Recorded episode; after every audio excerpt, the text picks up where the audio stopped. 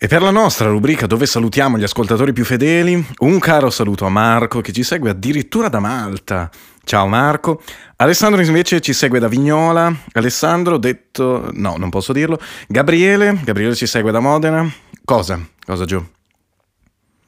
No, eh, sì, in effetti... In effetti non mi sembrava questa rubrica. Ah, vedi? No, non, mi sembrava di avercela questa rubrica. Ma è il foglio di un'altra trasmissione. Sì, eh... Tu metti la sigla che io cerco il nostro. Vai, vai, vai, vai, vai.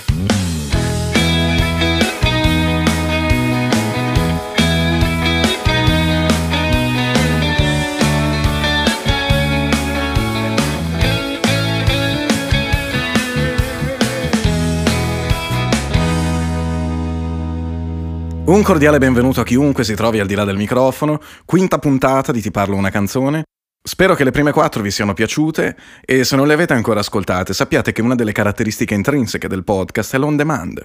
Ciò significa che siete sempre in tempo per risentirle e perché non farlo proprio ora. Io sono Emanuele Sgarbi, on the mic, Giovanni Manzini è seduto in regia con le dita sul mixer, è tutto pronto per questa puntata, che ripercorre un momento storico e musicale che per l'Italia ha rappresentato e rappresenta tuttora moltissimo. Si Viaggiare è uno dei più noti singoli del Duomo Gol Battisti, pubblicato nel marzo 1977, estratto dall'album Io, tu, noi tutti. In quegli anni la differenza tra singolo e album era ben più accentuata che ai giorni nostri. L'album era generalmente inciso su un disco 33 giri, per intenderci i vinili di diametro maggiore. I singoli venivano ospitati di solito sui 45 giri, gli LP di dimensioni più ridotte. Per chi non lo sapesse, questi supporti presentavano un lato A e un lato B. Significa che la musica sul disco in vinile era incisa su entrambe le facce. Si viaggiare era il lato B di Amarsi un po', un'altra bellissima canzone. Amarsi un po' è come bere Ma quindi su un 45 giri si potevano incidere al massimo due canzoni? Sì, e se generalmente per portarsi a casa un 33 giri era necessario sborsare poco meno di 5.000 lire, un 45 giri si lasciava acquistare per poco meno di 1.000. Lo stipendio medio di un italiano in quel periodo ammontava a circa 150.000 lire mensili.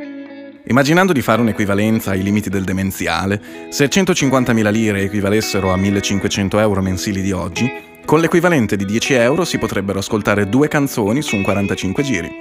Oppure tutte quelle che volete su Spotify. Siete ancora convinti che l'abbonamento mensile sia un furto? Lucio Battisti nasce il 5 marzo del 1943 a Poggio Bustone, un piccolo comune in provincia di Rieti, esattamente un giorno dopo un altro grande Lucio della canzone italiana. Lucio Dalla nasce il 4 marzo 1943 a Bologna furono la sua voce, dal timbro sentimentale e un po' malinconico, le sue capacità di musicista, autodidatta e il lungo sodalizio con Mogol, suo paroliere per tantissimi anni, a consacrarlo come interprete della vita e dei sentimenti del proprio affezionato pubblico. Un pubblico tanto ampio che, come spesso accade in questi casi, lo porterà a sentirsi schiacciato dalla scena e dai media. Si ritira completamente dalla vita pubblica nei primi anni Ottanta, sostenendo che un artista deve comunicare solo per mezzo del suo lavoro. Mina aveva assunto la stessa linea appena un paio d'anni prima, continuando a lavorare lontana dagli obiettivi dei paparazzi. È curioso oggi osservarli insieme, Mina e Battisti, sul palcoscenico di Teatro 10. Era il 23 aprile del 1972, quando i due cantanti appaiono fianco a fianco, in bianco e nero, nelle case degli italiani, facendo uscire dai gracchianti altoparlanti degli apparecchi dell'epoca un medley che rimarrà negli annali. Insieme, mi ritorni in mente Il tempo di morire e penso a te, io e te da soli, eppure mi sono scordato di te, emozioni. I più grandi successi della carriera di Battisti, che a quel punto viveva ancora una dimensione pubblica piuttosto attiva, pur avendo scelto di non esibirsi più dal vivo da due anni. Senti Lucio, volevo dire una cosa, tu di solito canti le, canti le, tue canzoni, cioè canti soltanto quelle proprio. Io molto spesso canto le tue canzoni. Cosa dici per una volta? Le cantiamo insieme queste canzoni? Beh, io eh? sarei anche d'accordo. Ah, grazie. Visto che, no, anzi sono d'accordo perché tra l'altro mi hanno accompagnato cinque amici da Milano A posto, Proprio per per questo. questa cosa qui. Bene.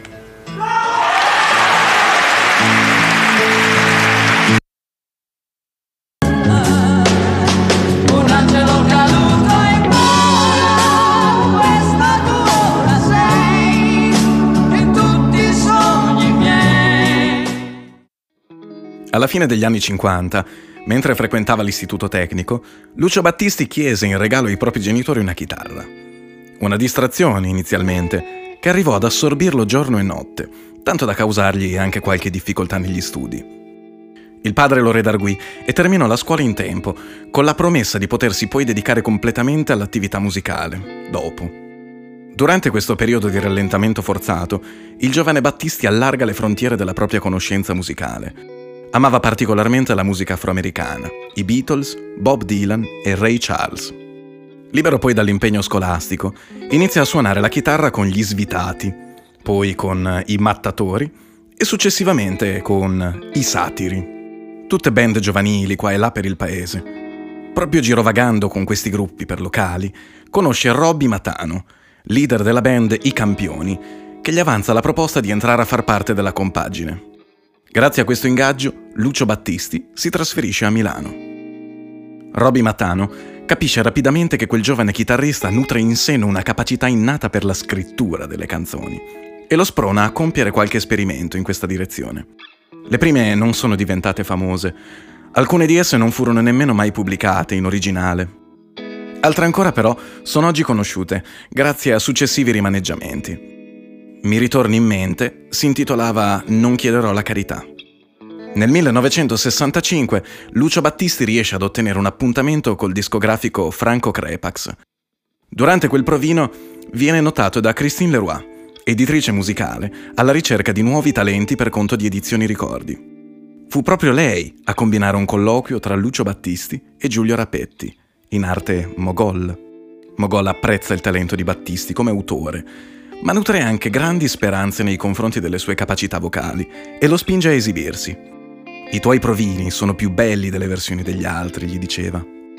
I primi esperimenti di Battisti cantante, però, sembrano dimostrare che le resistenze che la Ricordi aveva mostrato nei confronti di questo tentativo fossero fondate.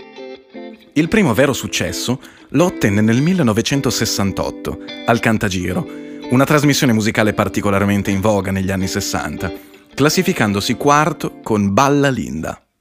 Balla linda, balla come sai.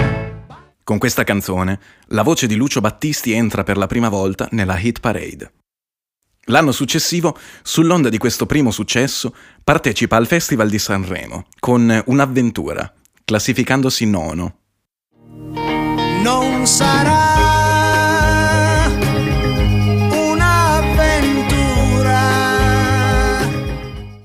Da quel momento, la sua carriera di interprete decolla. Non è Francesca, Ti stai sbagliando che hai visto non è, non è Francesca. acqua azzurra, acqua chiara. Acqua azzurra, acqua chiara. Dieci ragazze.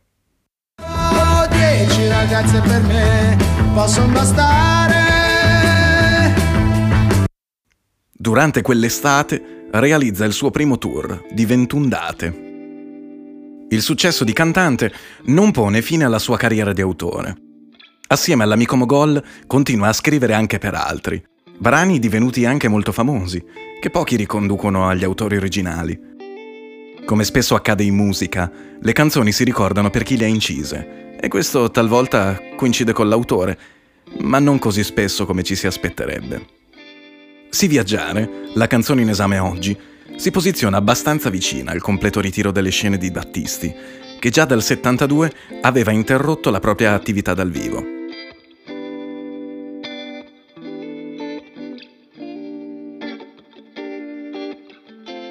Come spesso accade coi testi di Mogol di questo periodo, poi, il significato appare sufficientemente enigmatico. Ho perso più di qualche quarto d'ora appassionandomi alle truci discussioni tra internauti, tutti convinti di possedere la verità assoluta. Personalmente, trovo che più un testo risulti fumoso, indefinito, e meglio si adatti alle differenti letture, più si è da considerarsi ben riuscito. Una canzone deve attraversare il più possibile indenne confini, epoche, momenti, ascoltatori tra i più disparati. Il testo di Si viaggiare è apparentemente molto semplice, ma nasconde un significato tenero e personale. Il viaggio di cui si parla è la vita, in generale. L'automobile è colui che vive, e come un motore ha bisogno di mani esperte per funzionare alla perfezione. Anche una persona deve sapersi mettere a punto dopo un guasto. E secondo Mogol e Battisti, il meccanico migliore per riparare una persona è un buon amico, che coi propri consigli, un abbraccio magari, sa rimettere in moto qualcuno che ha vissuto un momento difficile. Si era fatta avanti per un certo periodo di tempo l'idea che il testo di questa canzone nascondesse in realtà un significato religioso. Quel gran genio del mio amico, agli occhi di alcuni poteva anche essere Dio, perché Battisti lo definisce esplicitamente capace di miracoli. Secondo altre voci, invece, Quel gran genio sarebbe un meccanico liparese che si era adoperato per accomodare la barca su cui viaggiavano Battisti e Mogol. E in questa interpretazione i miracoli sarebbero un'allusione al cognome di Nino Miracola, questo è il nome del meccanico. Su un altro forum online si parla del carburatorista Mario Tofani, che a detta di alcuni sarebbe stato il meccanico di fiducia di Battisti.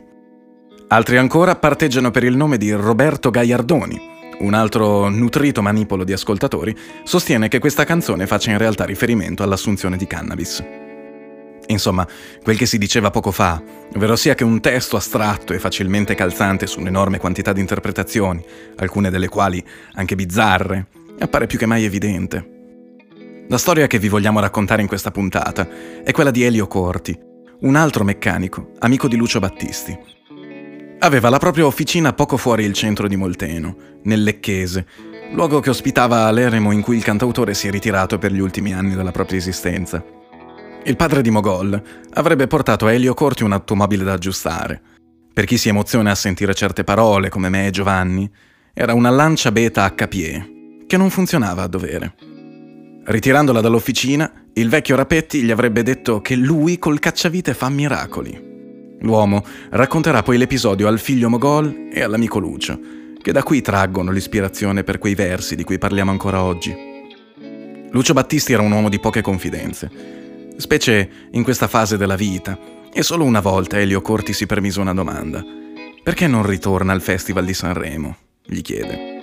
Sono di un'altra classe, non avrebbe senso. Sono già realizzato così io, gli risponde il musicista col sorriso sul volto. Se non vi foste ancora stancati di aneddoti, il maestro Manzini porta alla nostra attenzione alcune sottigliezze, non soltanto tecniche. Prima tra tutte, una pura curiosità.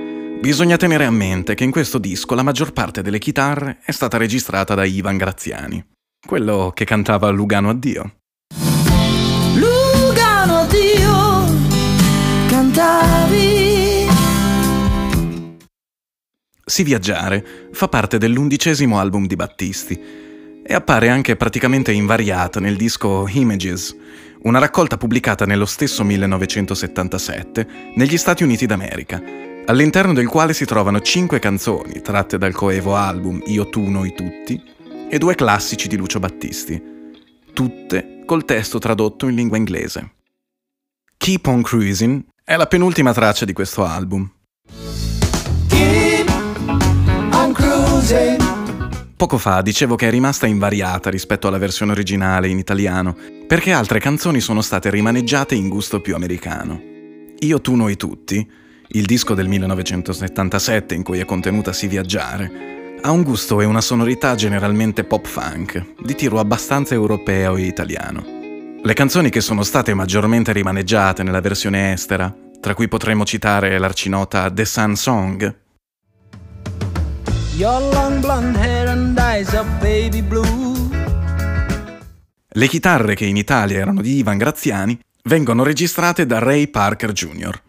Se il nome vi dice qualcosa ma non riuscite a ricordare chi sia.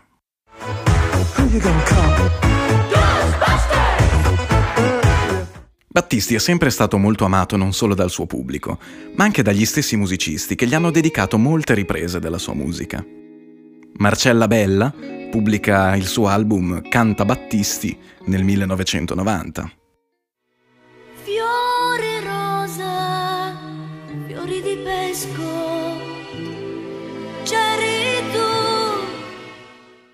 Nello stesso anno viene pubblicato anche Ci ritorni in mente, dedicato a Lucio Battisti, una compilation di classici del duo Mogol Battisti, rivisitati in stile jazzistico.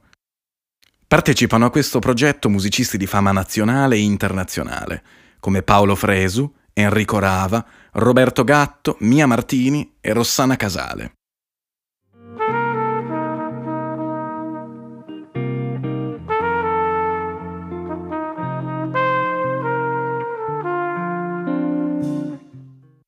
Nel 2004 il pianista Stefano Bollani pubblica Mi ritorni in mente, un album che ha registrato con un trio jazz, in cui è contenuto anche il brano che poi gli dà il titolo.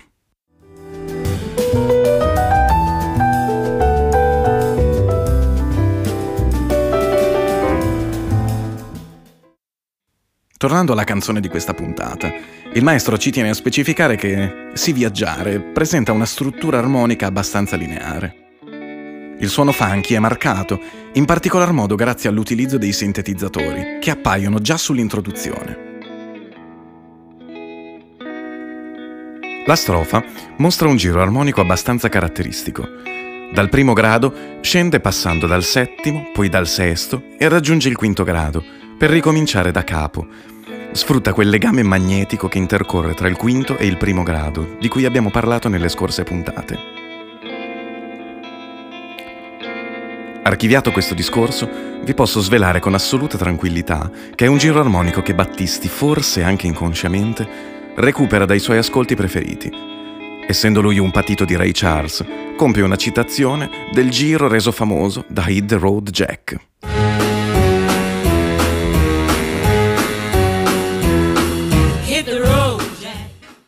Un giro tanto famoso è stato parzialmente riutilizzato anche in un brano più recente seppur con un accordo in meno.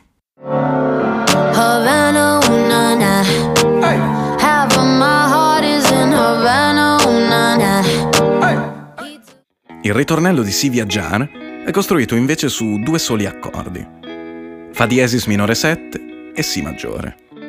Quello che lo caratterizza, ancora una volta, è il suono di piglio funk, con chitarra elettrica, acustica, piano elettrico, basso, batteria e la voce sempre limpida di Battisti.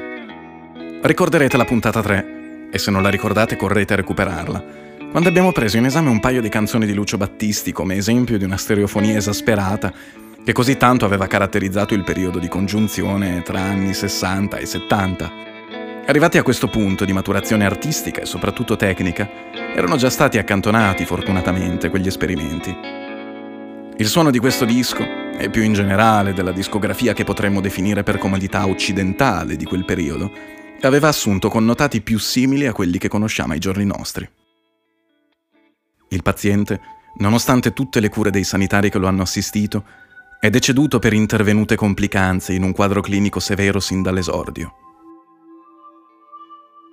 È il 9 settembre 1998, quando la famiglia Battisti rilascia questo breve bollettino medico. L'unico reso pubblico dal giorno del ricovero del cantautore, che giunse all'ospedale San Paolo di Milano già in gravi condizioni, la notte tra il 29 e il 30 agosto. Saputo del ricovero, Mogol gli scrisse una lettera che commosse molto Lucio.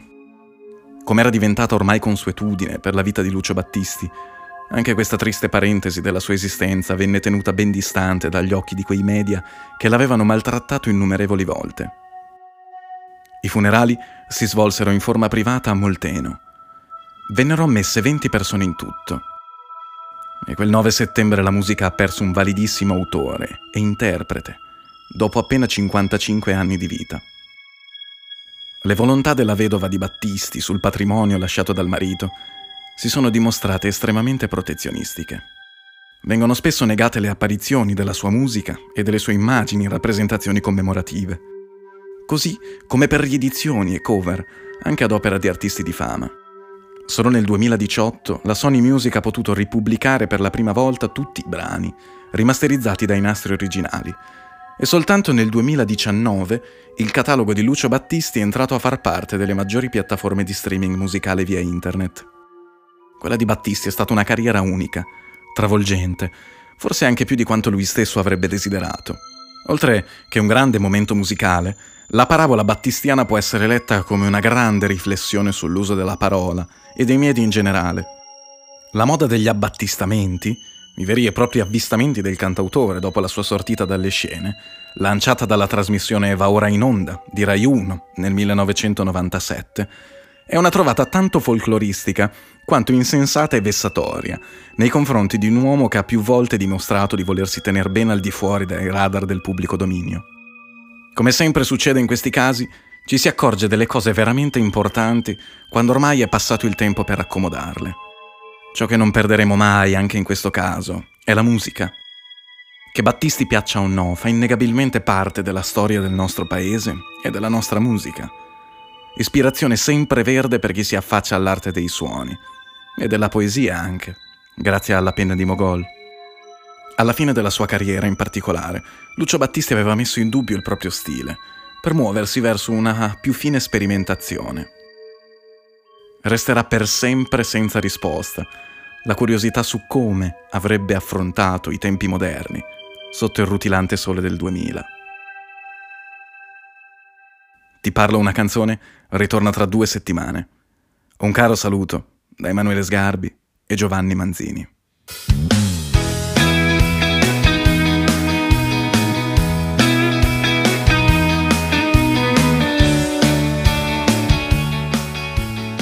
Ti parlo una canzone è un podcast originale, scritto, diretto e prodotto da noi, Emanuele Sgarbi e Giovanni Manzini.